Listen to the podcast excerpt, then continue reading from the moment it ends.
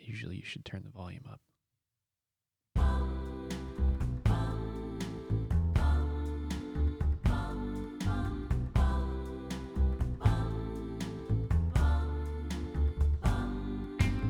Hello, fellow watch lovers, nerds, enthusiasts, or however you identify. This is 40 and 20, the Watch Clicker podcast with your host, Andrew, my good friend Everett. Here, we talk about watches, food, drinks, life, and other things we like. Will, how are you? I'm good. I always like jumping in front of Everett when I come on the show. Will, hi, welcome. How's it going, guys? It's it's going really well. Uh, it's going really well. Just wrapping up Sundays. Uh, is always like a little bittersweet. Not for me. It's the best day of the week. This is your Friday morning or Saturday morning, right? Kind of. It's it, it's it's weird switching. Like I mean, a perfect twelve hour swap twice a week. It's not exact. Yeah, it's not exactly the same. No. So it's you know, I guess it is kind of. It doesn't matter. It's weekend for me. I don't work tonight or tomorrow or the next day. Yeah. And and then do you sleep? Do you sleep Sunday nights? Like Yeah. normal sleep schedule? Oh yeah, uh, like today I, I got up at. I I'm told I woke up at 11 to sign an offer on a house we were putting. uh, so I I- I have no memory of it, um, but I'm I'm told that I did that and then went back to bed and I got up around two. Uh, which one did you offer? Uh, house over in Springfield.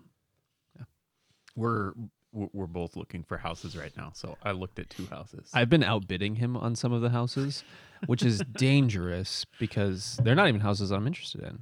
It's like we'll give you two million dollars cash. That'd And be then- the ultimate spite thing, a spite house. yes. Right. It's like when you bid on something on eBay that you can't afford, but you're like, I'll never get it for that amount, and then you get it. Gotcha. Please cancel my bid. Yeah. Jokes. I was hacked. um, yeah. So, and then I'll sleep normal tonight. I'm exhausted, so I'll, I'll go to bed at probably like seven thirty, and wake up tomorrow. Not bad. No. not bad. Because early for us. This is an early recording time. It's only five thirty. Yeah, yeah. Recording at five thirty is a little different. We're usually much deeper into the evening. And I had Taco Bell on my way over. It's delightful. It's not early for Will though. No, this is, it's, Will, Will's uh, recording at our normal recording time. yeah, eight thirty over here. And And- so is your is your house all packed up? Your your kids are your your your kiddos in bed. Oh yeah, she's been in bed for an hour and a half. Damn. Good riddance. Yeah, she she goes down at seven o'clock, and we don't see her again until seven o'clock the next morning.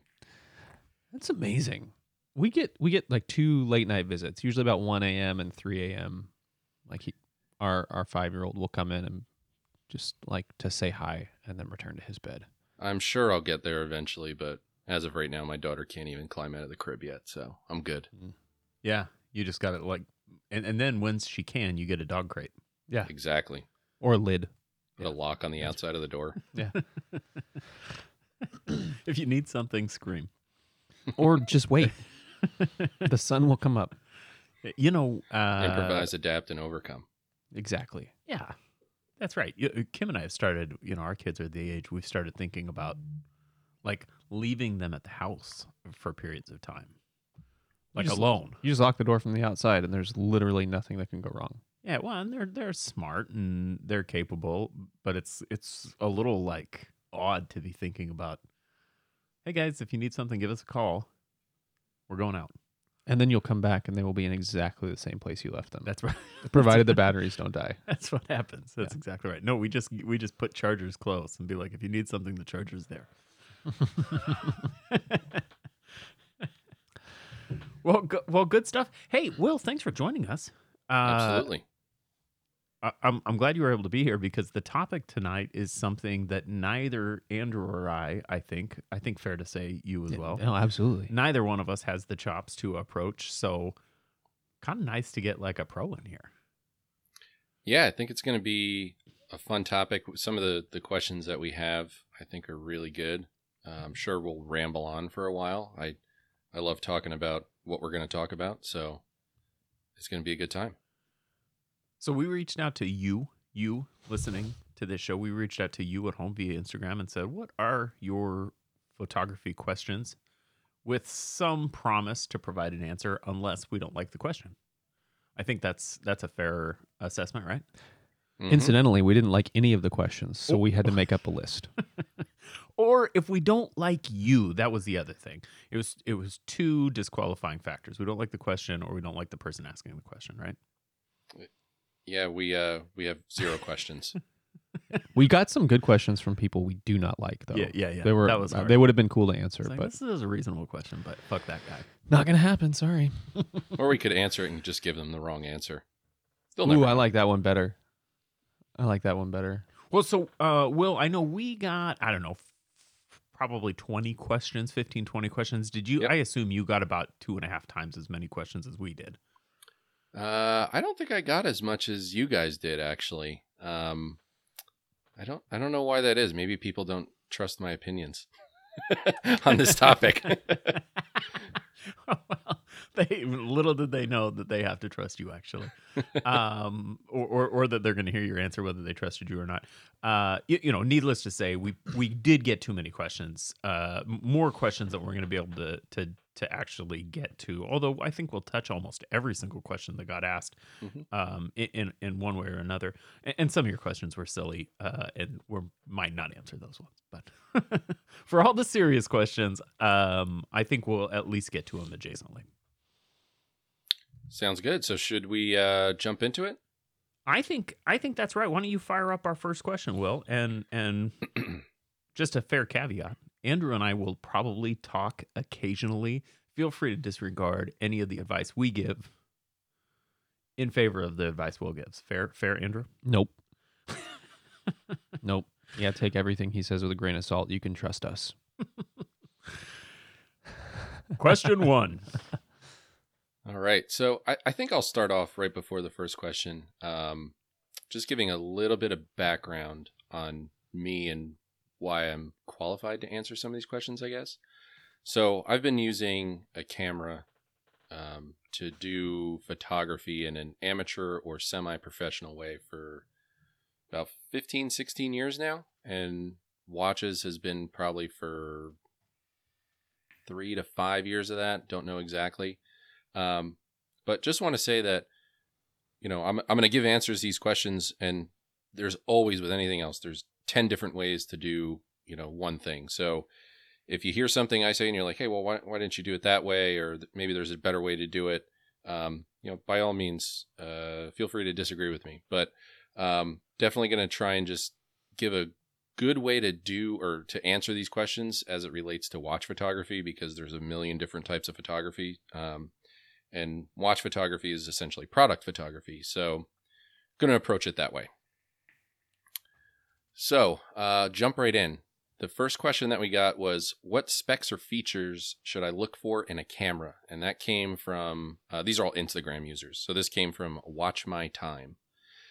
So I'd say with cam with camera bodies, um, if you're buying something that's going to have interchangeable lenses, which is probably what you're going to want to go for, is with your camera body, um, you don't necessarily need to buy the best you can afford. I would buy the best you can afford with the lenses um, because they're going to last longer than your camera body. Um, Yeah. So when you're buying a camera, what I would say is um, figure out a couple things that are important to you. Do you like to shoot in you know lower light? You know where in a higher ISO rating and how it handles that might be more important. Um, if you want to do macro photography, you know, you want to get really close up in on your watch dials, looking for something with more megapixels might make sense because then you can crop in uh, more when you're editing the image and you'll have more of those megapixels to bring that down and still have a, you know, a good size photo once you're done with it. So it, it really depends on kind of what your shooting style is and what you want to do. What I will say is that any modern uh, mirrorless or uh, SLR camera from Nikon, uh, Canon, Sony, Fuji. You can't go wrong with pretty much anything they make. They're all pretty solid. Olympus, Pentax. I, I mean, the, the, really, there are there Apple. are, y- there are a lot of companies making these things. I think most people wind up in one of those three categories you named, right? The the the big three. Well, Olympus is Olympus is out now. They're uh, is dead is dead, but certainly there are still Olympus cameras available. Yes, a- and yes. any modern Olympus DSLR is going to be fantastic, and, and and in fact, Olympus has quite a few fanboys because they do some things really really well.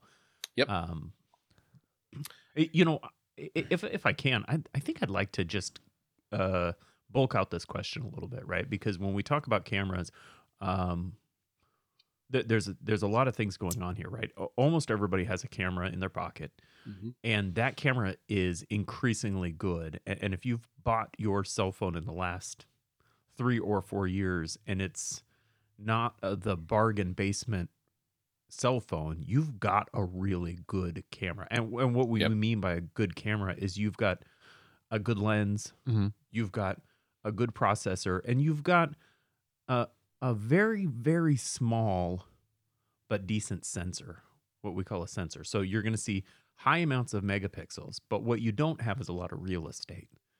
And so essentially you've got the same amount of space as a very small portion of a DSLR Mhm. uh, or or a mirrorless camera i- in most instances. Even if we're talking about a crop sensor or a DX, you've got a very small sensor. So uh, you can take great pictures, um, but you're going to miss out on some of the features that I think people are looking for when they go to a DSLR. Yeah. Uh, prim- primarily the ability to manipulate your depth of field to make a Mhm. very to make a more shallow depth of field is going to be very difficult to do with a cell phone. So really, what we're talking about, we're talking about the person that doesn't want to use their camera or doesn't want to use their phone, excuse me, and wants to get a dedicated camera, right? Yep. Yep. Yeah, and uh, I, you know, I think uh, the caveat with that is is the old. I, I don't remember who said it, but the best camera is the one that's with you. So if all you've got is your cell phone and you're like, hey, I got a really good wrist shot going on here, uh, you know, your phone's going to do fine. Um, it all comes down to lighting and composition. It's really, really what makes a good photo. It's not necessarily the camera. Um, what I always say with with gear is that if you know how to use your gear to its full potential, that's when gear matters.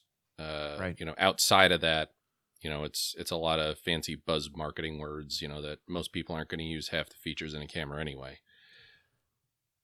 So that's that's kind of one of the questions that this brings up when you're talking about looking for the specs and features and amenities that are coming with your camera. Where, how are people su- supposed to go? First time camera buyers go and look at all these specs and features and tie them to where the the direction that they think they want to go, and then learn how to use them. That's probably the hardest part. Um, you know, especially now it might be difficult to get into, you know, a Best Buy or something like that to, Mhm. you know, look at their camera display and actually play with them. Um, what I would recommend is I, I wish that YouTube was as big of a resource when I was starting out as it is now. Um, you know, pick pick a couple cameras that are in your price range and go watch some YouTube videos on them and see what people who are actually using them have to say. You know, you're going to get the reviewers like we review watches, right? Um, and you're going to find that after you watch a few videos on one camera, you're probably going to find someone who's doing something that you want to do. Um, you know, if it's taking pictures of watches, this person's taking pictures of stuff on their desk and it, it's looking really good and they're able to manipulate the camera the way that they want to get the picture. Um, you know, so d- I would just say watch a lot of content on something and just make an educated decision based off that. You know, because like I said in the beginning, I don't really think you're going to go wrong. Um, you're really just trying to figure out what system you want to buy into. Yeah, Yeah, and, and and I'd like to also I'd also like to suggest that you're gonna you're gonna get a lot of information about what you need, um, and what makes sense in terms of long term usability. I think that we've got some obsolescence uh, in the camera industry that's pending pending obsolescence. Um, I, I think many, many, many people, probably you included, will think that the SLR, the SLR identity for cameras is probably uh, w- w- on a death knell, and, and that Yep. seems right to me. Um, so really, the industry is moving towards mirrorless, and, and we don't need to talk about what the difference is because they do really, really the same thing. With that Mhm. said, with that said, I think in order to get into a modern, good DSLR with a dedicated prime lens, we'll talk about that later, uh, with a dedicated prime lens, that you are looking at a minimum of about 250 to 300 dollars. And so that's meant to be aspirational i think for for someone. You do not need to spend a thousand. You right. do not need to spend 2000 or, or, or, certainly more than that although you can. Mm-hmm. and and every time you spend money you get more stuff.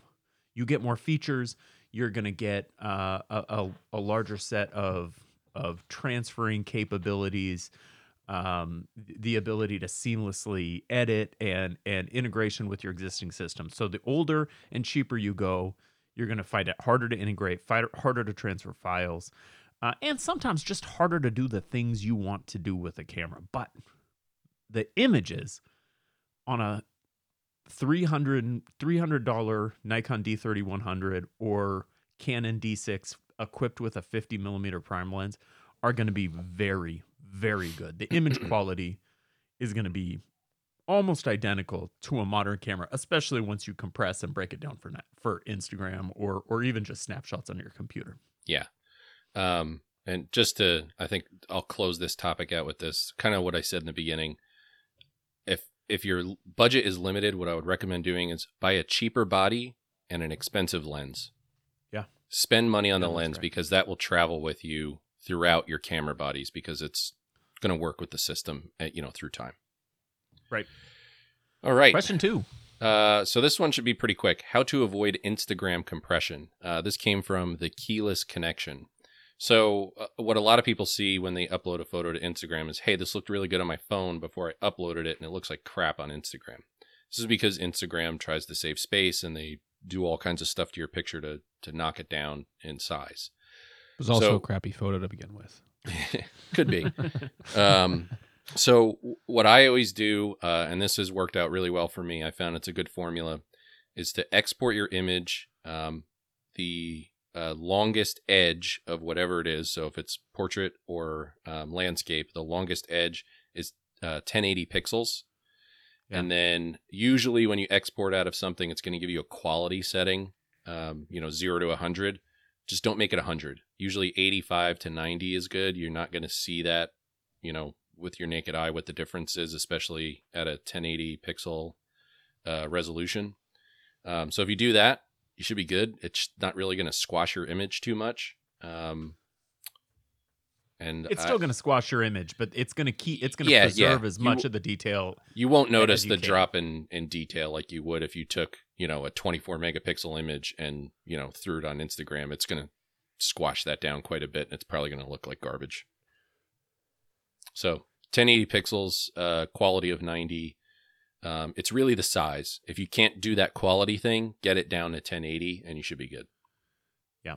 And I, I always, I always adjust my pictures to four by five or uh, ten by eight, as it were, different yeah. editors. Um, and I think you can also go with squares. Squares tried and true on Instagram. Instagram yep. loves squares, but you don't you, you don't have to. You can go 10, 10 by eight or four by five and still get full resolution out of Instagram. Yep. Um, okay, next. so this next question is from Ralph Man five thousand. So uh, Ralph's a good friend. Um, tips for folks who shoot with their iPhone. Uh, this is probably going to get lumped into a couple other questions, so I think this is probably a good time to talk about lighting and composition because this is really what it comes down to. Whether you're shooting with, um, you know, a big medium format camera or you're shooting with, you know, your iPhone 7, you know, the the same things are going to apply um, to how you're shooting. So lighting and composition. Those are the two most important things because you're going to get a good sharp image out of, like we talked about, almost any camera that you're going to get. So sharpness isn't the issue. Composition is finding what's pleasing to the eye. Um, there's a, you can go online and look up the rule of thirds and all that kind of stuff. Um, when it comes to watch photos, though, I would just say look at some popular Instagrammers uh, in the in the watch world and see what their composition's like. Where are they placing the watch? Where um, how's the watch laying? Is it you know is it a flat lay or is it on the wrist? Is it just kind of laying on a table? Um, and then where is it physically in the picture? Is it in the corner? Is it in the middle? Um, and what's placed around it? You know, uh, there's a lot of things that we do on Instagram with watches. You know, we put props here and there, a bunch of crap we never use, um, but looks good in the picture. but um, find that composition what looks good. What I found with watches is that um, a watch either looks really good dead center in the image, or with the dial off to one of the the thirds of the corners, I guess you'll say. So the the logo of the watch on the dial would kind of be creeping towards a corner somewhere. Um, and with that, that's just it's just a, a pleasing composition no matter what you're shooting. It's going to kind of give that you know classic product photography look that looks good. Um, there's also a bunch of things you can read about online about just general composition, you know, kind of learning to see creatively instead of just I just plop my watch down on the desk and take a photo of it. So just taking that extra minute um, and taking your you know your phone or your camera with your viewfinder and just move the camera up, down, left, right, physically move it around and just kind of see what looks good. You know, you, you'll probably move it in a position you're like, hey, that actually looks really good. I'm going to take my picture here. So composition is the most important thing right next to lighting. So what what you see a lot with um, watch photos online, you know, there's a flecto, you know, the the light reflecting off the crystal, um, and just having an evenly lit photo or dramatic uh, lighting, which you know I've been doing a lot more of. Um, and you can do it you know artificial lighting or natural lighting. Um, there's a bunch of different ways to do it. Um, i use artificial lighting for pretty much everything i do. Um, so i'll say for natural even, lighting even your photos that look like they're they're naturally shot uh, Yeah. natural light you you've used you've manipulated um, yeah I'll, lighting for those. I'll talk about that in a second because I we've got one on editing tips, so I'll, I'll definitely talk about that. Um, but with natural lighting, uh, try and shoot on a cloudy day. That's basically the world's biggest softbox. Is uh, nice clouds that diffuse the light. Um, you'll find that a lot of a lot of folks who shoot um, natural light photos, they're usually shooting on a cloudy day just because it makes everything look nicer. The light's even, the shadows are softer. Um, so if you get a cloudy day, definitely shoot some stuff there. If you don't want to spend any money on artificial lighting, uh, with artificial lighting, it, it can literally be anything. You can take a lamp with a piece of paper in front of it, and you've created a softbox. Um, you know, you can just use what you have around the house. You can use the flashlight on your iPhone, and you know, put a piece of paper in front of that. The the key is diffusion you don't want harsh artificial light coming in because it, it's just not going to look good. You'll you'll know it when you see it. It just doesn't look right. Um, so you want to do anything to diffuse light. Uh, one thing you can do is take an empty milk jug and shine a light into that, and that makes a really nice softbox. Um, you know, as long as it's like the the tinted white kind of milk jug, uh, you know. Yeah, there's lots of folks who have sold basically milk jugs with flashes inside of them as a product. Yeah. Uh, for like 30 bucks, you know, Yeah. famously a, a few of these things that you see. Yeah. Um, and then just uh, you know, more on lighting. What I would say is even lighting. You know, so if you let's say you have um, you know, two or three lights that you're going to be working with, uh, you can place them evenly around your your watch, and you'll get an evenly lit photo. But uh, what I found is that doesn't really look great unless you're shooting macros where you need the light to be even to get something close up and show a detail. Um, what I say more is bounce the light in different ways. So try taking your one light or your two lights and put them all on one side of the watch and then just move them around. You know, point one maybe up towards the ceiling and bounce the light off the ceiling. Um, put a piece of paper on the other side of the lights so that way you do get a little bit of even lighting maybe on like the you know the other side of the bracelet you know if your your watch is laying uh, on its side so really experiment with your artificial light if that's what you're using to move it around and see what you know looks good. The whole time just look through your camera and see what is going on. Um and you you'll find things that you know that, that are going to look good. But the biggest thing is figuring out how to soften light and how to bounce it. So if you can um you know soften it like i said with just a milk jug and you know a piece of paper it, you're probably going to have a better photo than 99% of other people who just you know put a flash on and take a picture Do you use any reflective panels or bounce boards or anything when you're when you're taking your shots?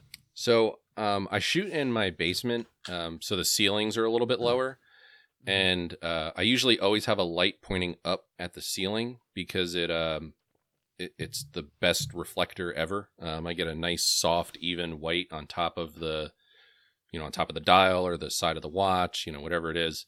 Um, so I always do that, and then um, I have a couple uh, just like white, like big white. Um, I don't even know what they're called it's basically just a flat piece of see-through white material that you can use to just bounce light around and mm-hmm. those are good for um uh you know for wrist shots if you need to you know get it get some light on one side um one, I went one, to I went to Dick Blick and I actually bought a couple of canvases, just just board well, canvases. So it's canvas stretched over mm-hmm. cardboard, and they're they're cheap. They're like eight bucks. I have two of those, and I use those opposite uh, a south facing window with some with some gauze over it if you know a gauzy blind over it if it's super bright um, and yeah it does everything everything i need to do in terms of capturing light and bouncing it back yeah and even just to you know go to the arts and crafts store and get a piece of white foam board you know cut it totally. down to size totally. if you need to if it's too big for where you're working um,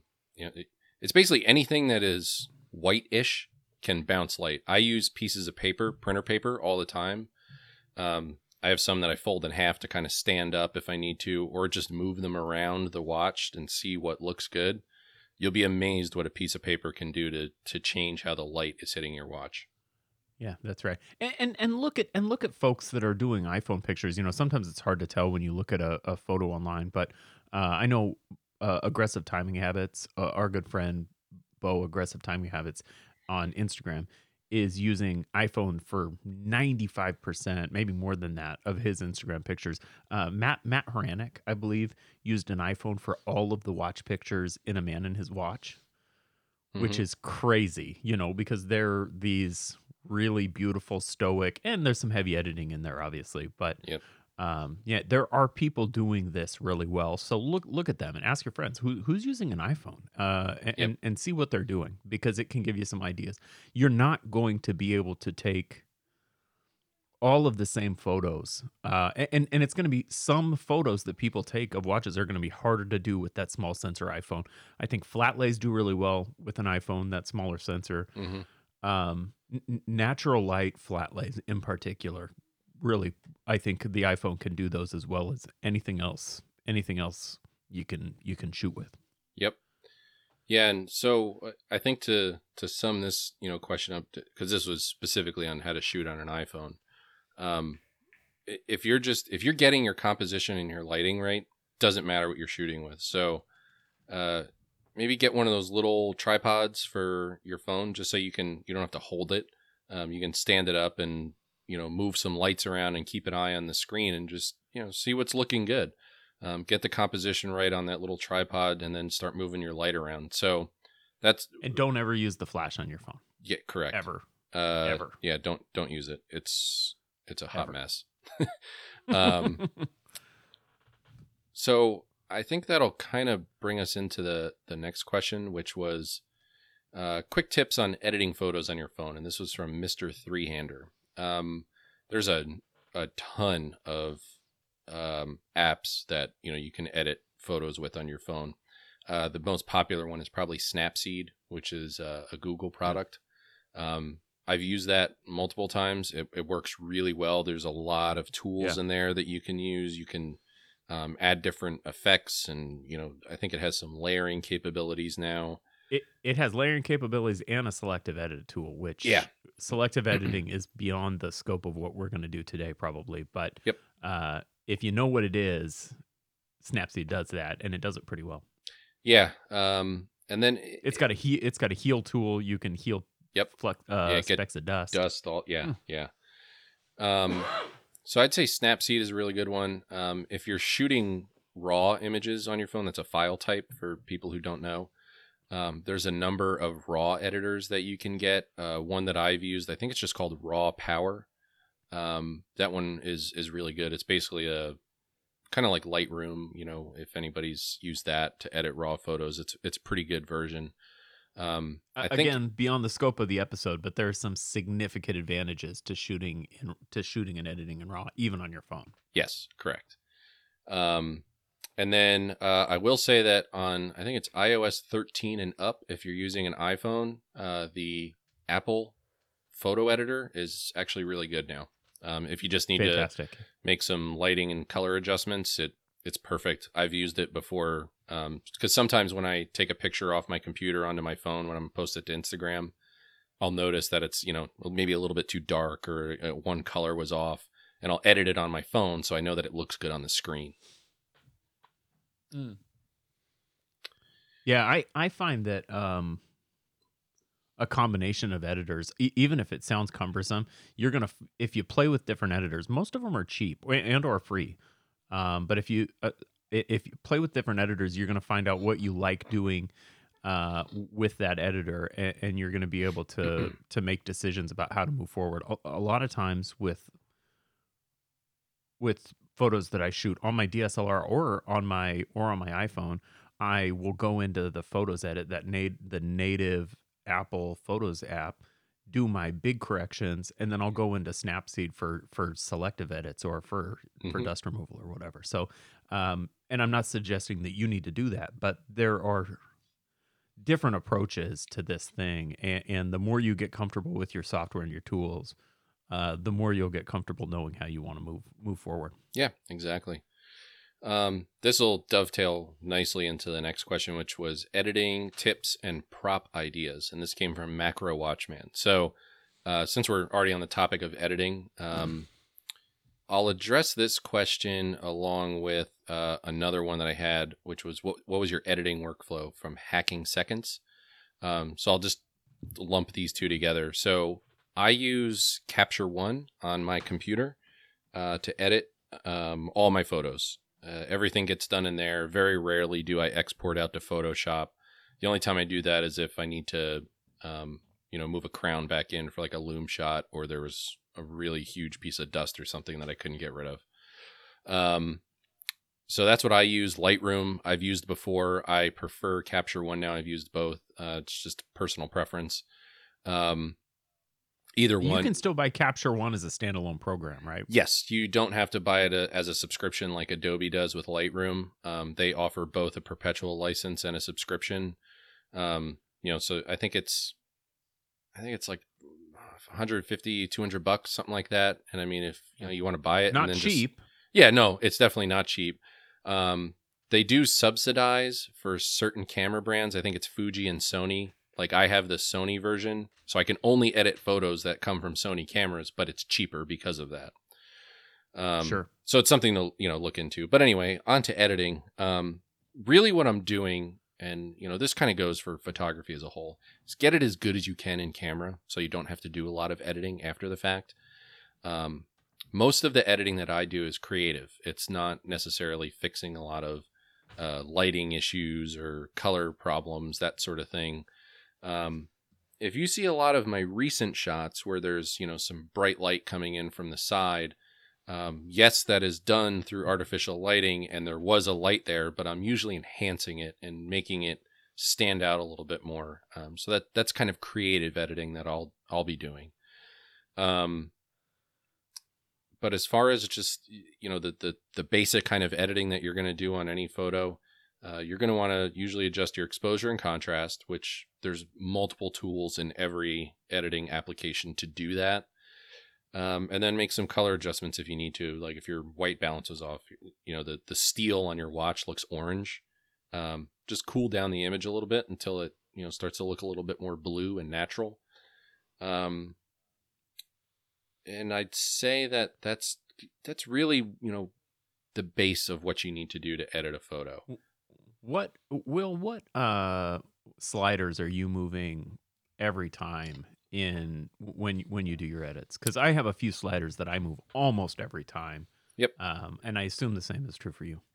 Yeah, so I'm always uh, touching the exposure, contrast, and brightness sliders, um, and then always touching highlights and shadows, um, and then the uh, clarity and or texture sliders. Um, they're called different things, but it's basically just localized contrast to punch up an image. Um, those are the ones that I'm always touching, usually in very small increments. Like I'm not taking a slider and you know bumping it way out because that means I didn't get Sure. my, my exposure right. Um, and and it will wind up ruining your i mean your photograph uh, Yeah. eventually a lot there's a lot of over adjusted photos on on instagram which is fine there's a look there it's artistic perhaps yeah, it's it's creative. Um, you know that that's what I mean by creative editing. You know, you can you can take something and you know really make it look unnatural, but it doesn't mean that it's bad. It's creative and it looks cool sometimes. sure sure I want to I want to ask one. So uh, since we're on the editing topic, Yeah. I think it'd be worthwhile to pull a picture from the Watch Clicker Instagram feed, and it's a recent one. So it's it's the Hitus chronograph. Uh huh. Let me pull it up. What was your editing workflow for this picture? What it- what is? I mean, I, I'm yeah maybe talk us Yeah. through maybe talk us through lighting the shot because this is a great it's a great picture uh maybe talk us through lighting how did you get the light how did you get the flecto uh and then what did you do after the fact Sure. Let i've me- got some i've got some ideas i, let I want to like uh, pull it up throw on out my guesses. computer so I can see what I actually did. Okay. or you can pull up your most recent picture. But this is this was one that I liked, so I pulled it Yeah. up. So um, the lighting on this was pretty simple. So uh, it was one light off to the left, which you can see kind of in the bezel, right? It's it's lit up Mhm. pretty good there. Um, and it was probably about perpendicular to the watch, so it was kind of shining directly onto the left because you can see behind the watch, like under that piece of wood, the shadows are pretty harsh there. Mm-hmm. Um, so what I did to edit this photo is there's uh, a couple small adjustments, like I said, made to exposure, contrast, that sort of thing, just to kind of get it a little punchier looking. Um, now in Capture One, um, you can add layers of different types of adjustments, and usually the layers that I'm adding are, um, uh, what do you call them? Like a graduated, uh, you know, mask essentially. That's gonna, Yeah, you know, that's right. you know, fade in and out. Um, it's it's a mask that's going to edit one part of the photo more than others and there's tr- there's a transition area to the to the less edited part Yes. versus higher strength in your in your graduation Yep. Um, so going through this, there's uh, a radial mask uh, placed directly on the dial. What I found a lot of times is uh, if you do that and then you essentially just darken it a little bit um, using either contrast or levels or um, curves, if you have them in whatever tool you're using, um, it brings down the dial color a little bit without affecting, you know, like the bright parts, like the hands or the indices or anything like that. And it make, just makes it look a Mhm. little more natural because sometimes black point black point's another common one that can Yeah. be useful there yeah yeah because sometimes when you add artificial light to a photo it can it can drown out the dial a little bit um, Mm-hmm. Mhm. so i do that to a lot of them and that was done on this one uh, the next thing i added is if i were to turn it off and republish this photo that watch case that's on the bottom left side of the photo would be very dark um, so i enhanced the light that was coming in from the left side and i brightened up that corner of the image to just kind of make it look like the light was shining more directly overhead. Um, now I could have done that by moving my light, but it probably would have affected where the light was hitting the dial and the bezel, and that's something I didn't want to do. So it's you know it's a trade off. You know, can I can I make it look better in post processing later? Um, and then the last thing I did is I added another radial mask that was um, essentially creating a vignette. Um, there's vignette tools to actually just create one, but I like doing them through masks because uh, I can place it better, you know, where I want it. Because I usually want it centered on the dial, and if my watch isn't perfectly centered, you know, it's going to be a little bit off. Um, and then usually what I do when I do that too is I take the clarity or sharpness in that mask and just slide it all the way down so it softens the edges of the image. So when when you do, when you do that, what you're doing is you're bringing more attention to the parts of the image that are in focus, and it's going to make those in focus parts look sharper than they actually are. That's why when you see a lot of people who take, um, you know, like a wrist shot, for example, with a really large aperture, um, which is, you know, that's a topic for another day, but the plane of focus is very small, and it's really just like the dial that's in focus, and it look you're like, wow, it looks really sharp. it's no sharper than any other picture. It's just that it looks sharper because everything around it is blurry. Sure. Um, That's a that's a really that's actually a really next level tip because we should take a minute to talk about it, right? The- Yeah. You know, people use a lot of tools to add artificial bokeh. Almost all of the major cell phone makers now uh, have software that implements artificial bokeh, right? Yep. Um, and, and that's valuable in certain contexts. I find in watches it's less valuable th- than in portraits because because the the software has a harder time detecting. But it doesn't. You don't have to add artificial bokeh. Adding softness with a radial mask, reducing your sharpness, can do a very similar thing. And and, and there's something else here that I want to point out that you've done. Um, you have created you have created layers n- not in your editing but in the actual composition of the shot right so the watch is higher than the platform and then there's things both above and below Mhm. the plane of the watch Mhm. you shot at a relatively big aperture here you're not going to get you can certainly shoot in an iphone at, at quote unquote 6.3 but it's not going to look the same as this you've got Yeah. a very big sensor and you've got a long lens and, and so you're getting more bokeh uh, more out of focus. Your depth of field is shallower than you would than you're going to get on, on a, certainly on a phone. Yeah. but even even on a even on a dx or a, a crop Mhm. sensor. With that said you can do these same things you know that that bootlace or that shoelace i'm not sure what it is on the bottom left of this photo. You can't see it but but please feel free to go look at will's photo of uh, the Hydus chronograph. You'll see what we're talking about. By having things both above and below the watch you create some real interest Mm-hmm. And the texture of the platform that you use to rest it on that That's make- right. it created there's just a lot of depth that that's exactly somehow right, all yeah. points back to that watch. Yeah, and that brings up a good point. Um, with watch photos specifically, adding a lot of texture into the the photo itself makes the watch look better. Um, if you were to place a watch on a white piece of paper, you know it, it's super boring. Nothing's going to look cool. But when you add, you know, some old wood or a piece of rope or you know something that's got some patina on it, um, which I'll talk about in a second, um, it, it just makes the watch look more interesting. Um, and I it's something I found that's very specific to watch photography. Um, you know, most other product photography, you think about it, um, is really clean cut. You know, it's everything is pristine. But even in um, professional watch photography, like if you if you take a look at a picture that you know, I wouldn't say Rolex because they're different. Um, but you know, like Omega, for example. Um, you know, high, Amiga. yeah, Amiga, uh, high end watch photography, um, and some of those are renders, but story for another day. They have things that are not perfect in them um, because I think that it makes the watch look more perfect. You know, hey, there's a you know an old uh, pair of binoculars over here that's you know they're all chipped up and everything, but you know look at the watch that's next to it and it's perfect. You know, I, I think it just kind of says this is something that's tough and uh, you know it, it looks cool even if you beat it up a little bit you know it's, it's stuff like that I, I think that's probably why we like adding things into watch photos that are old or have a lot of texture um, because it adds that you know little extra detail to the watch yeah what's next Um, so I'll, I'll answer the second part of this question, which was about props. Uh, so kind of covered it a little bit there, uh, where you're gonna just get a bunch of old stuff that you have lying around the house. You know, Uh, if you have a, a wallet that you've been using for years, throw that in your photo. Um, places like, and I'm sure this is varied a little bit regionally, but like Hobby Lobby, um, or any type of craft store that sells like that farmhouse style crap.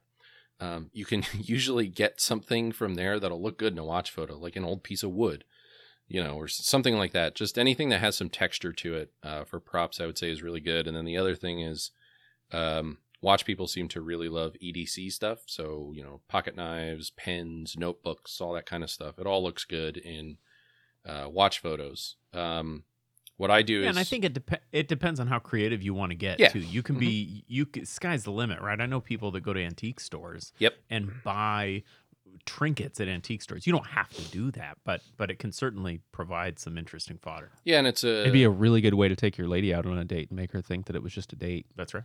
Well, she'll get excited when you're like, "Hey, I want to go to the craft store." Yeah. Um, You win win win. but uh, the antique store thing isn't a bad idea either uh, because it's cheap. It's a cheap way to get some some props. So, um, same kind of thing that I've been saying. Look at some other people's photos. You know what what's in their picture that looks good, um, that you like. You know, and find some things along that same theme.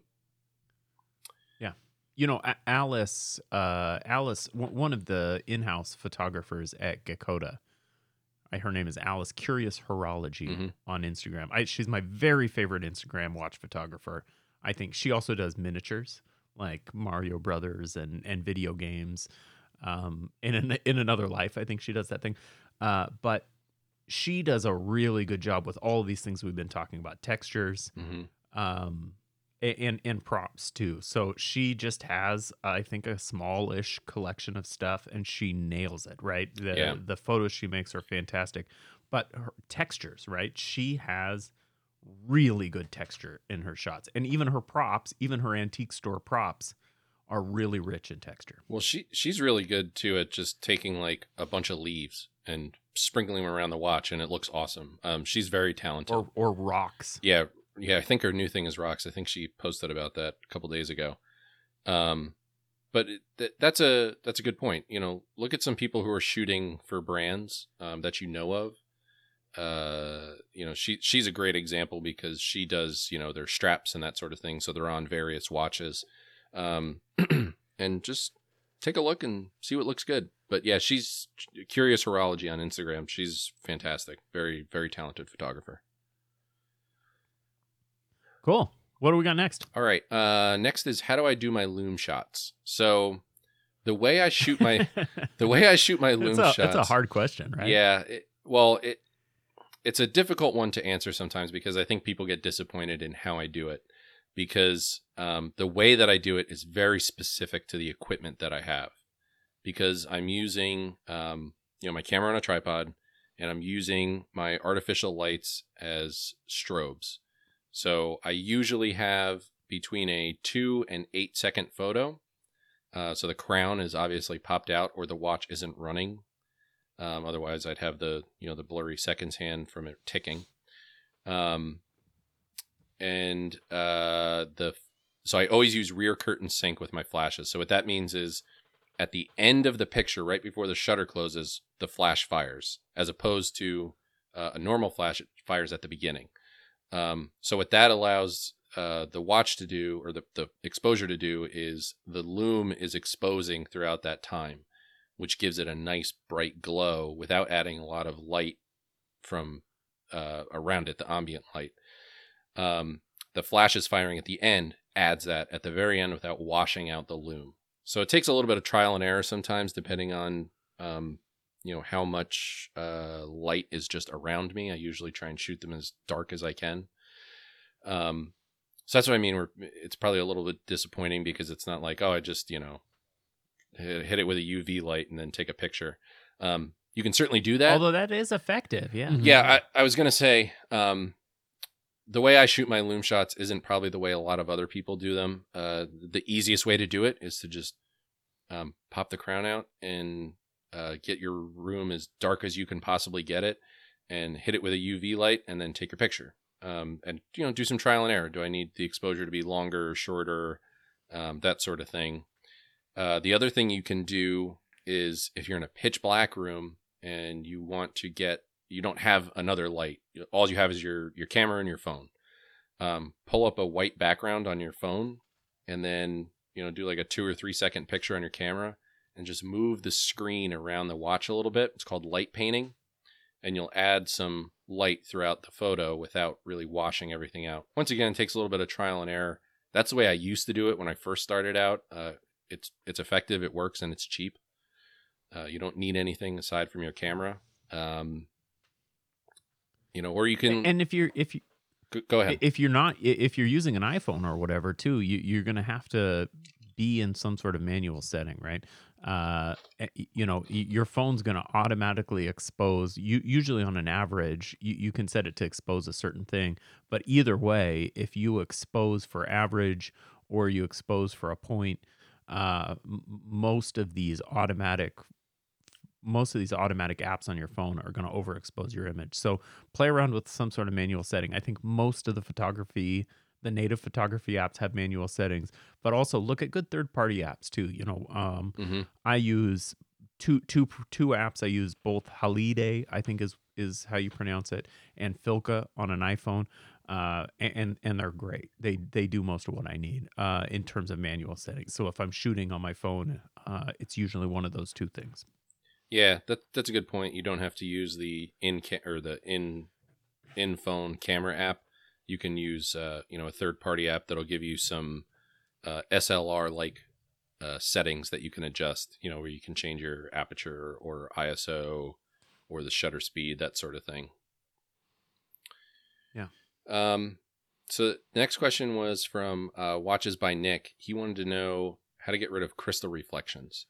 Uh, so this this is a good a good dual tip, I guess I'll say. So before when I said a piece of paper can be your best friend, uh, it can be your best friend for getting rid of crystal reflections. Literally, just hold it in front of the the watch face and move it around until your reflections are gone. Um, the other thing that that's going to do is if you have uh, like applied markers and polished hands, it's going to light those up white, which is what you want in your uh, watch photos if you take two pictures and one of the hands is especially with polished hands and indices uh you know they're they're dark and they're black because they're not reflecting any light. And then you do another one where they are and they're lit up white. It changes the whole look of the photo. And it's something that's very subtle. And i think if you start paying attention to what uh you know watch photographers who know what they're doing are doing that you'll start to see it in all their pictures. They're always lit up. Um Yeah. so like I said, piece of paper is probably the best way to get rid of that. Um, you can use a white piece of paper, or if you're not worried about, uh, you know, the um, hands and everything getting lit up, like let's say you have uh, a printed dial and you know DLC hands or something, you can use a black piece of paper too, and that'll accomplish the same thing. But just move it around the front of the watch until uh, the reflections are gone. And I think it sort of depends on what you're shooting on. I would say the most valuable tool for me with getting rid of reflections is using a tripod, right? Get your Mhm. camera to where it needs to be and then move your lights around until you get the reflection you want. Move your light around, move your paper around till you till you get what you need. But if your camera's moving around, it's going to be harder to demonstrate those things. Yep. Even if you're shooting on a phone, get a tripod, get your camera where you want it, and then move the light around until you get a pleasing. I, I've actually got a setup for macro in my garage where I use a big softbox, a smaller softbox. The, the softboxes are the same size, but the light is bigger and smaller. One's closer, one's further away. And then I've got a black umbrella. I've got a black umbrella that I will literally open up and hold with my hand over the entire setup. Everything's so close together. You know, Mhm. the cameras are right there, the lights are right there. And then I'll take that black umbrella and hold it over the top. It's just a rain umbrella. It's there's not this is not a photo- piece of photography equipment. I just take a black umbrella and hold it, and that actually helps a lot. I- And not in every not in every circumstance, but sometimes it's like, oh, this is what I needed. I needed this umbrella. So- I, I've done that with like outdoor shots. I, I'll set up my timer and realize that I need to st- I, I need to use me to adjust the light. So I'll, That's I'll start the timer on on my camera and go stand where I need to to affect the light. That's right. Yeah, Yeah, that that, That's right. that brings up a good point for outdoor shots too. If you really want to get outside and take some photos, and it's a bright sunny day, um, get one of those you know large. I think they're like thirty six inch kind of opaque white, uh, you know reflectors, and just hold it above your watch, and it'll cut the sunlight down and essentially make it a giant softbox. Mhm. Basically, what you want to do with anything Well, you're doing in watch photography is create giant softboxes. yeah, That- that's right. that's I mean, any kind of photography, right? Yep. Uh, you, you know, Some uh, unless you're PVC doing really like and a white sheet. Yeah, well, white sheet for sure. Uh, I, I mean, the the the gauzy blinds that you have in your window might be the best lighting source that you could come up with, right? Because Mhm. you're getting the sun, you're diffusing it.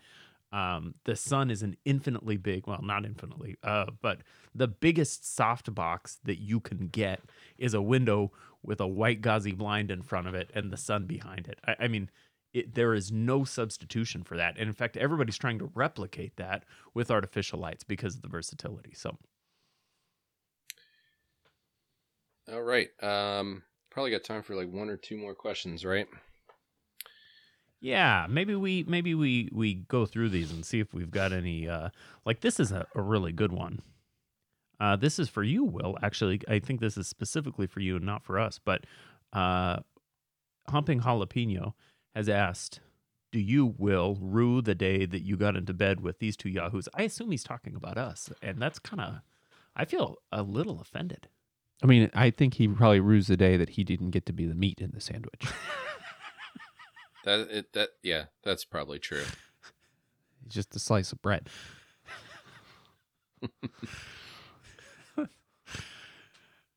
That's not a real question. We can move on. But uh no, yeah, I I do rue the day. It every day I wake up. um, all right. Um so uh Quest 327 asked uh good macro lens for a newbie. Um so this goes back a little bit to what I was talking about. Buy the best lens that you can afford. Um, when it comes to macro lenses, most manufacturers have a couple to choose from. Uh, what I'll say is you want the longest length macro lens you can get. Usually, um, every manufacturer has one that is between 90 and 105 millimeters. Those are the ones you should look at. They're usually their quote unquote pro level lenses. Um, I use, well, I used to use the Sony 90 millimeter macro lens, which was fantastic, and it died on me after a few years. Um, and I use a Sigma 105 lens now, which is fantastic. Um, but you know, Canon makes one that's a 105. Uh, Nikon makes one.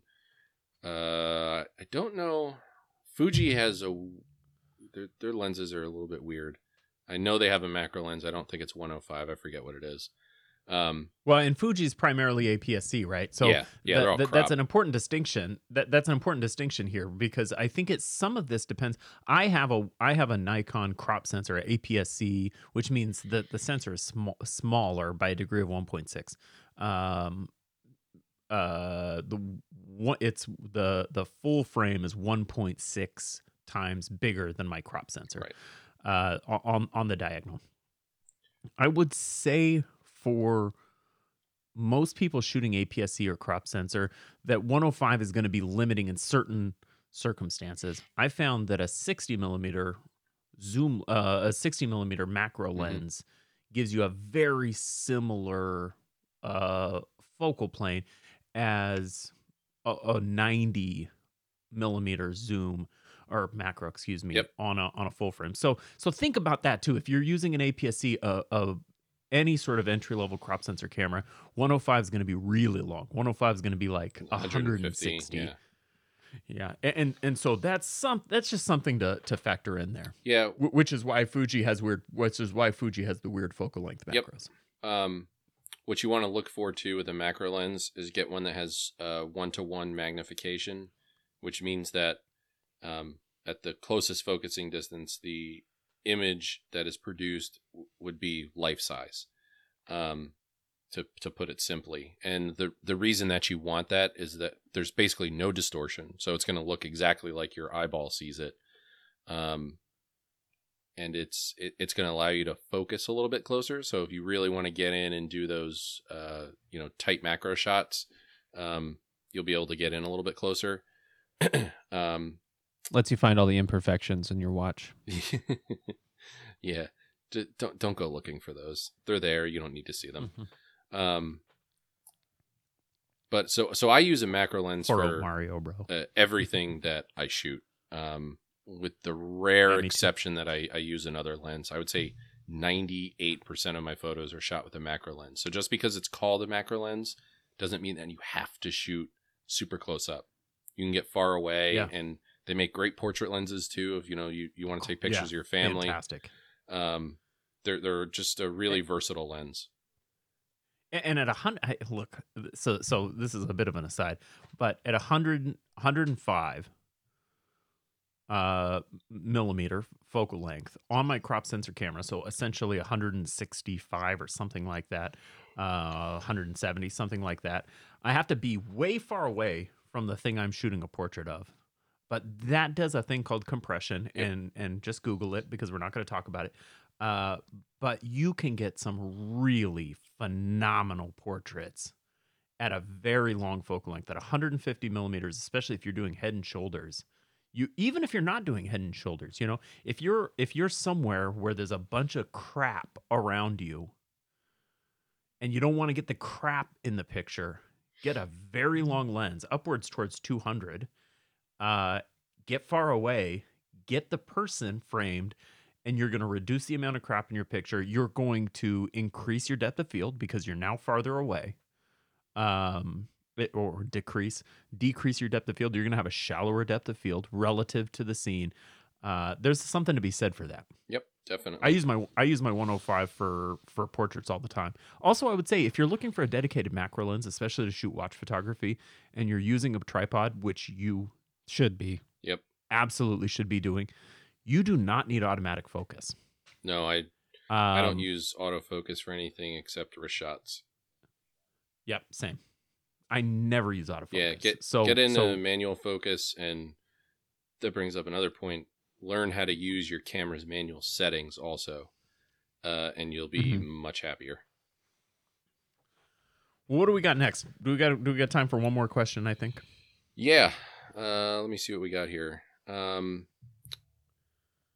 so this is a, an interesting one. So tips for shooting with a DSLR after shooting on an iPhone, and this was from Main Plate and Bridge. Um, so you Oh boy. yeah, you're gonna have some challenges moving from an iPhone to a DSLR because you're gonna have so much more control at your fingertips. So what I just said, learn how to use your camera's manual settings and manual focus. At that, that's the first thing you should do. Um, you know, figure out how to adjust your aperture, your shutter speed, um, focus your lens, all that good stuff. Uh, Learn how to do that first, um, and then start digging into the other settings. You know, changing some things around within the camera, but you know the, the same concepts apply you know it's it's down to composition and lighting um, but i would just say learn about your gear the best that you can the one one thing that i was always taught or told i guess is you should be able to use your camera with your eyes closed. Um, so you should be able to adjust dials settings things that you need to adjust to take a picture um, with your eyes closed. So get to that point and you'll find that you're going to be a much happier shooter. Uh, you know you, you don't need to be looking at the settings to adjust things. You can do it very quickly and you know kind of move on. Um, but that's really just coming down to having a very good understanding of your gear One thing that I found really helped me in in understanding that uh, was taking exactly the same picture off my tripod, same lighting, and adjusting one one thing at a time. Run through the entire spectrum of f stops. Run through the entire spectrum of aperture, and and see how each of those manipulations affect the picture independently of one another. Before I started trying to mix and match. That that would be my my recommendation on transitioning from an iPhone to a DSLR is Mhm. thousands of the exact same picture with one micro adjustment. You know, I think it's interesting. I think we've got three levels of DSLR photographers in the room, uh, and and don't be offended, No, Andrew, at but. I think arguably I'm sort of an experienced enthusiast. I've done a lot of off-camera strobe work. I think Andrew is uh, an experienced DSLR shooter, but probably the least oh, absolutely the least, dedicated. yeah. And then Will is uh, a semi-professional or, or even perhaps a professional photographer um, in in his in his own life. So it, maybe we could just each run through sort of how we sort of got to where we're going and, and and what the most important things were as we were making that development and how to use our cameras. Uh, Do you do you want to start, Andrew? Yeah, I mean, mine was was born of necessity. I mean, we I I had this. It's my it was my wife's camera. I got it because she wanted to become a photographer. So we got a camera and we got light kits and we got some lenses and then it sat in the camera bag for years. and when we started this endeavor, we're like, well, we got to start taking pictures. Like we got to have a couple mediums and, and and some output. And that was when I dusted everything off and and started relearning how to do all these things. And that was the the transition for me. It was just hundreds and hundreds and hundreds of the same shot Hmm. and just experimenting with experimenting with it bringing the light kit out and set up the room to be a little photo studio and just see what you can take, do. yeah. You, you know, and, and certainly I think for me too, it's the same thing. I, I've I've read a bunch of uh, I've read a bunch of online resources over the years, and and that's sort of what I do still today with everything I do. Is I I read as much as I can, learn as much as I can. Not everybody has the patience for that, but I think that there's a couple of good. I'll just I'm going to throw it out there right now. I think Strobist 101. There's a photographer Mhm. named photographer named David Hobby, and he has a series on off-camera flash, and I learned so much about light so much about light reading through that. And, and so I'd recommend that. But Mhm. also, you hear a lot when people are saying, How do I use my DSLR? And they say, Put it in manual and figure out how to use all of the settings. Don't don't let the camera decide anything for you. Uh, and I want to I want to amend that because I don't think that's the best advice. I think the best advice for a new DSLR shooter is to put the camera in aperture priority mode Yeah. If you're this question is specifically how do i learn how to use the functions that my camera can do? Understand what aperture is and it's the simplest thing you would do in dslr or manual photography is understanding what aperture is because you can see it really directly. You have a wide aperture a low f-stop number you're going to get a shallow depth of field and as that number gets bigger to infinity you're gonna you're gonna increase that depth of field where everything's gonna be on roughly the same focus plane uh, for for a very long ways. You, Mhm. you know, I have the mountains are in focus, the thing in front of me in focus, as well as the rock right in front of the lens. Everything's in focus, and you get everything in between there, where you have a two inch sheet that's in focus and nothing else is, to everything's in focus. So use your aperture priority mode. And then if you really want to confuse people, tell them to learn about hyperfocal distance, where everything is so in focus. yeah well yeah what what about you will so so hyperfocal i mean you've got a much deeper uh knowledge base than i think certainly than either one of us does but probably more than just about anybody listening to the show so so what are your what are the things you've picked up uh, assuming you've incorporated some of the things we're talking about right now. Yeah, so when I started um, with my first DSLR, what I did was, um, you know, like I said, this was really before YouTube was a, an educational resource like it is now. I don't even know if it existed. May have. I don't know. Um, 2006 i think 2006 yeah. Uh, yeah, so it was probably just starting up. But I, I didn't use YouTube, uh, you know, for, for education. Um, I would go down to Barnes and Noble and buy a photography book. I, I went almost every week to Barnes and Noble to buy a photography book and learn about something different. You know, they still make photography books, obviously, but you know, there's a multitude of topics. You know, I'd buy one on you know shooting in black and white. Then the next one would be editing in Photoshop. Then the next one would be shooting portraits, and through just reading about different types of photography, you start to you know learn all these things, and you learn something, and you, you go try it, and you're like, hey, that works. Okay, let me dig a little bit deeper, and you you know, it's like anything else. You get in a rabbit hole. Um, so that's how I started, and I started not by shooting watches uh, or products of any sort. I did landscapes and architecture for you know over ten years. Um, and you know it was i think i've talked about this before but it wasn't until you know kind of getting cooped up inside a little bit more with the family where i was like why don't i take pictures of watches um and you know that was basically like learning it all over again um because it, it was artificial light instead of natural light outside and it was shooting in a studio as opposed to being on a you know trail hiking somewhere and taking a picture. Um so ju- just constant education i think is really important. Um, no one's ever the perfect photographer. No one's ever going to know everything about photography. Um, trying different things and learning about different things uh, from different resources i think is extremely important you know youtube is a, a great resource now. Go on there. The strobist is great. I also kind of quote unquote grew up on the strobist. Um, and there's a ton of other websites. You know just just check out some of the photography blogs and you know check out the resources that they offer. There's no quick fix right? You got to jump into it. You talked about editing and layers. Mhm. And I think photography, like many things, right? Like piano or reading or writing, um, any skill that is th- this is there's a lot here, right? You are not going to learn how to be a photographer in a weekend or a month or a year. Um, you you may become proficient at certain things, but there the amount of shit you can learn is huge. And I feel like very much I've incorporated uh, uh, editing by layers to my own photography skills. Right, I learn something, and I play with it, and then I learn something else and I play with it, and Mhm. all of those experiences add. They it's just add, and then eventually, you know, you're you're someone like Will, and you've got all these layers, and you're able to pull that information out. You've got to do that with photography. You're not going to learn it all today. Yep. Absolutely. I just have one last question.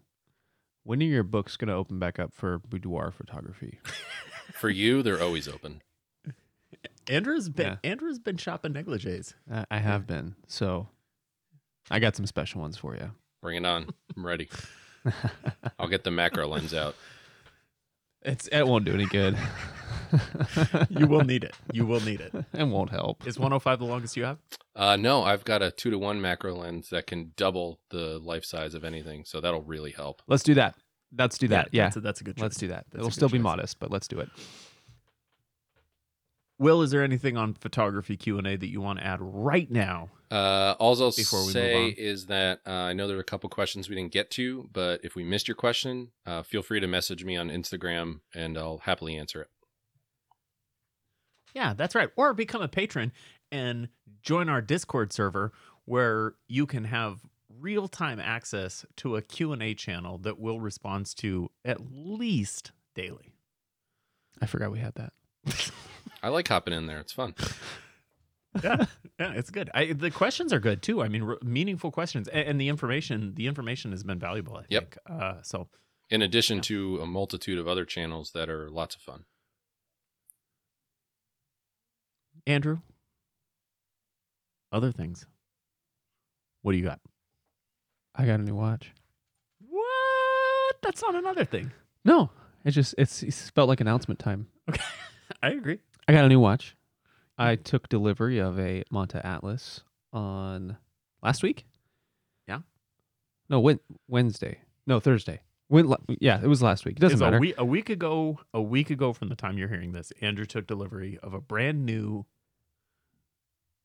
Monta Atlas, and it is because we, we talked about this a couple times that I hadn't made any any significant acquisitions over the last year because I was putting it aside for something special. This was the something special, and I got to say, I was a little bit uh, a little bit stressed after I hit that that purchase button, and all the like that that wave of emotions of like, is it to be worth? Is, is it worth the money? Am I to get the enjoyment out of it that I think I'm to get? What am I doing? I got it. I put it on, and they were all relieved. I'm in, absolutely in love with this watch. Perfectly sized. The only thing I, I have one complaint, and this is kind of like a this is a weird complaint to have.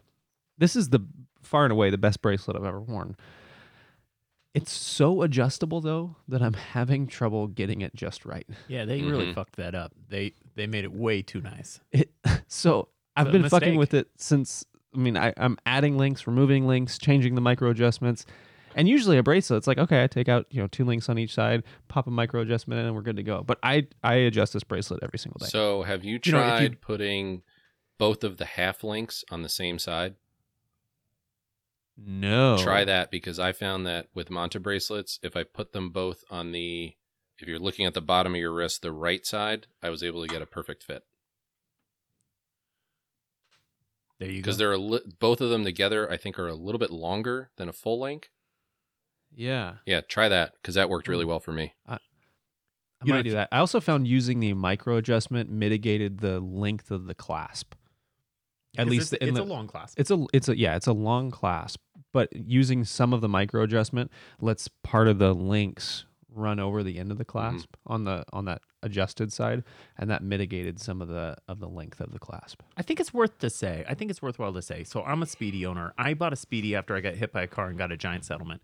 Uh, accepting that watch, this is the most expensive watch either one of us has Mhm. ever bought. Will you, you're not included in that because you bought some very uh, nice Blue watches, watches. blue watches.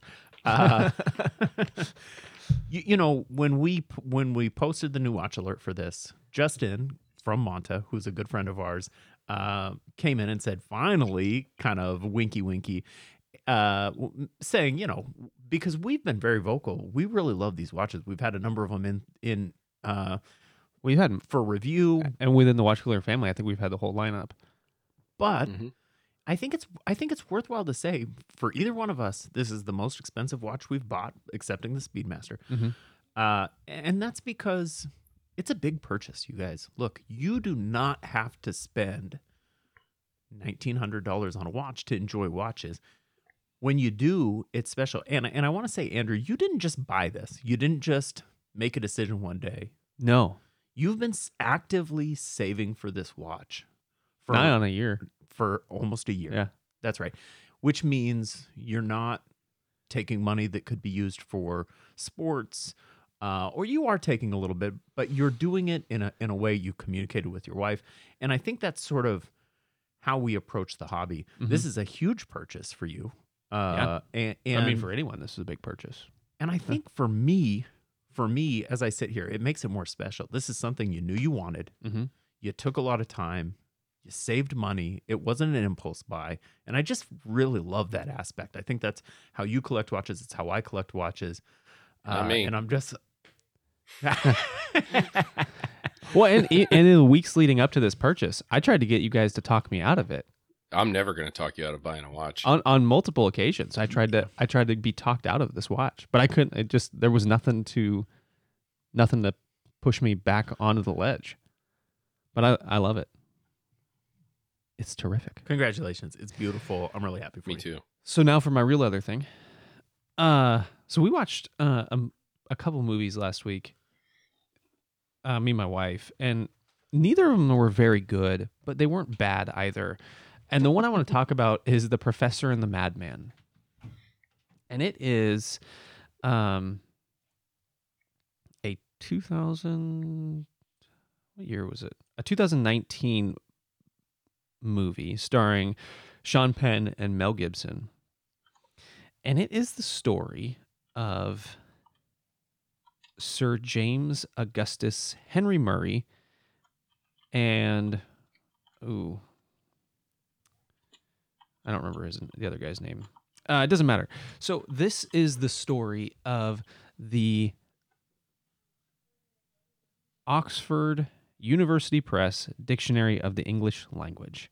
And it was it's the tale of these guys trying to capture the entirety of the English language, the evolution up to that point, and they were their goal was to take each word, source it through history to the origin of the word, talk about how it has evolved and how it has gotten to where it is. And they sent and it is such a vast endeavor that they sent out these leaflets throughout the English speaking world and said, hey, we need you to help us read books from these centuries and find weird words so that we can create a, t- a tale of these words. And I didn't realize, like, I just sort of figured the dictionary just happened. I never really gave thought to the endeavor that a dictionary with those kind of footnotes and citations would be. And it was a cool story and a, a largely true story from the movie's perspective. Um, that was the most interesting part of the movie to me was learning about the story and then the subsequent research and learning that I did. The movie itself was I didn't check my watch. It sounds like something that uh, someone would do in quarantine. Yeah. Oh, he was. So so the guy uh, I'll, I'll look up his name real quick because uh, he's a significant um, part of the story. Um, you know what my favorite words are? My favorite words are diarrhea. That's a good one. onomatopoeia. Is diarrhea onomatopoeia? I don't think it is. Maybe. Uh, William William Chester Minor was the uh, was the guy who was in a uh, mental hospital. And when you're in a mental hospital in the late 1800s, early 1900s, it's not a great place to be. That's rough. It's not to say it's good now, but it was not good then. Uh, and he found this leaflet. He was suffering from severe schizophrenia uh, and he was just locked away in his room reading books. That's all he did. He just read books and would um, the uh, they they gave him credit for like completing 400 years of citations, like four centuries of citations from his weird library that Phenomenal. he was responsible for. So Phenomenal. yeah, cool movie, an, an interesting movie. It's it's a good time burner if you're looking for something not really light, not really heavy, just kind of something. It's a good thinker. Solid. I got another thing. Do me. I just finished a trilogy, a book trilogy, which I read and did not listen to. So, uh, Ursula K. Le Guin, or Le Guin, perhaps Le Guin, Le Guin, Legume, uh, fantastic science fiction writers. Miss Bean. Probably, probably my top five, one of my top five uh, science fiction writers of all time.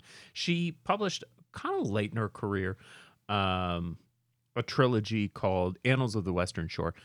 Uh, and, and I've just finished up the trilogy, so I've read all three of these. I don't read them back to back to back, um, but I but I do sort of try to get through the trilogy, and so good. So this thing is listed as a young adult YA trilogy, and I suppose it is. I think uh, a young person could read this and really enjoy the crap out of it. But these stories are so good, so so good, and uh, thoughtful. Uh, you, you know, she does a really good job of breaking down the human experience in a science fiction world um, you, you know, that feels very foreign, but also very local. Uh, just really wonderful. So I finished this actually last night.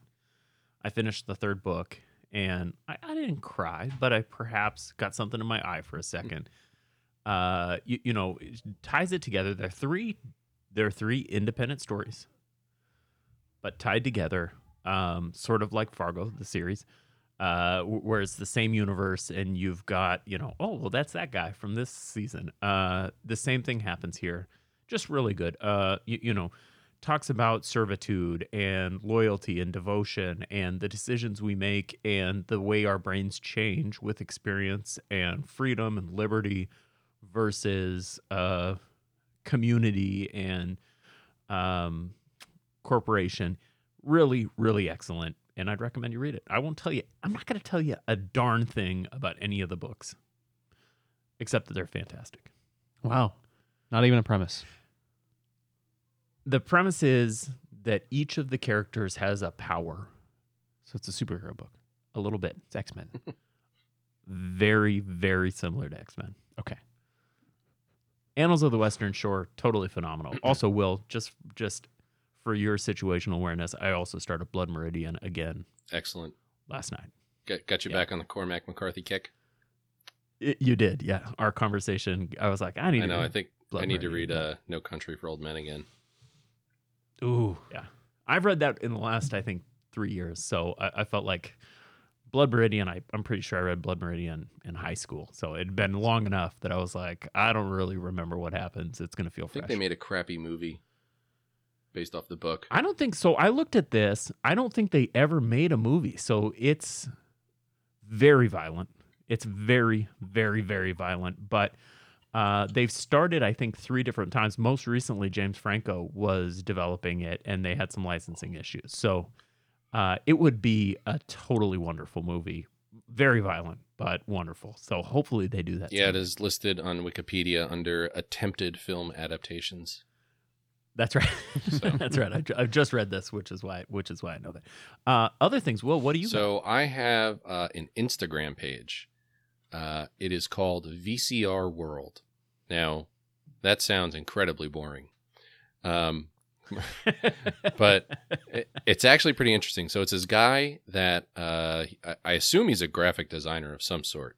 But what he does is he creates um, VCR boxes, like actual boxes. He makes them of modern movies, and then also recreates, um, you know, movies that were on VHS uh, and and how he would want them. So I'm looking at the page right now. Like he's got a VCR box for La La Land, Pulp Fiction, Kill Bill, And Django Unchained. Donnie Darko.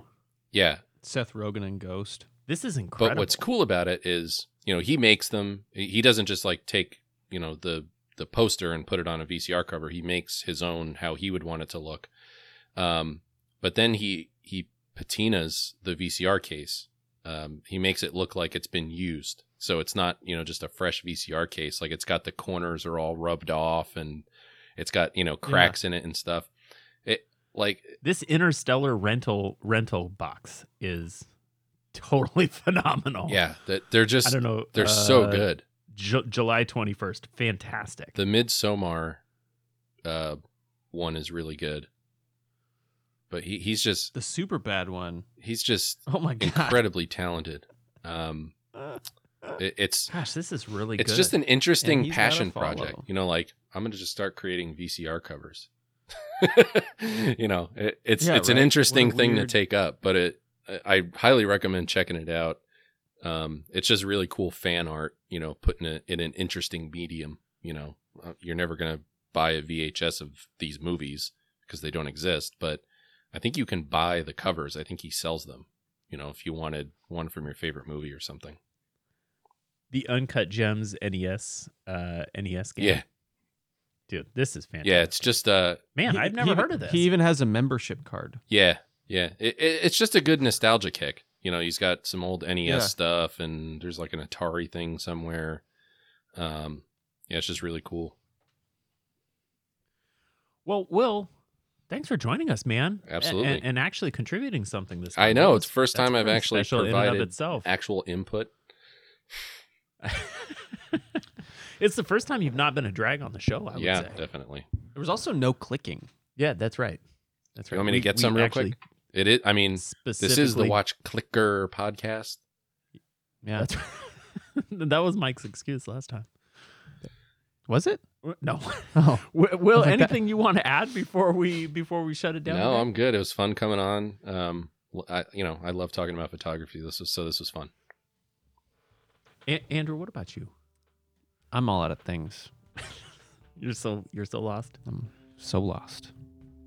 Well, hey, thanks for joining us for this episode of 40 and 20, the Watch Clicker podcast. Check us out on Instagram at 40 and 20, at Watch Clicker. Also, go to the dang website, watchclicker.com. That's where we post all of Will's wonderful reviews. That's where we post all of our columns, uh, things about watches, things you might want to look at. If you want to support the show, you can do so at patreon.com slash 40 and 20 really you guys that's where we get all the support for hosting and hardware and software and it's not an insignificant amount of money at this point. and don't forget to tune back in next thursday for another hour of watches food drinks life and other things we like Bye bye.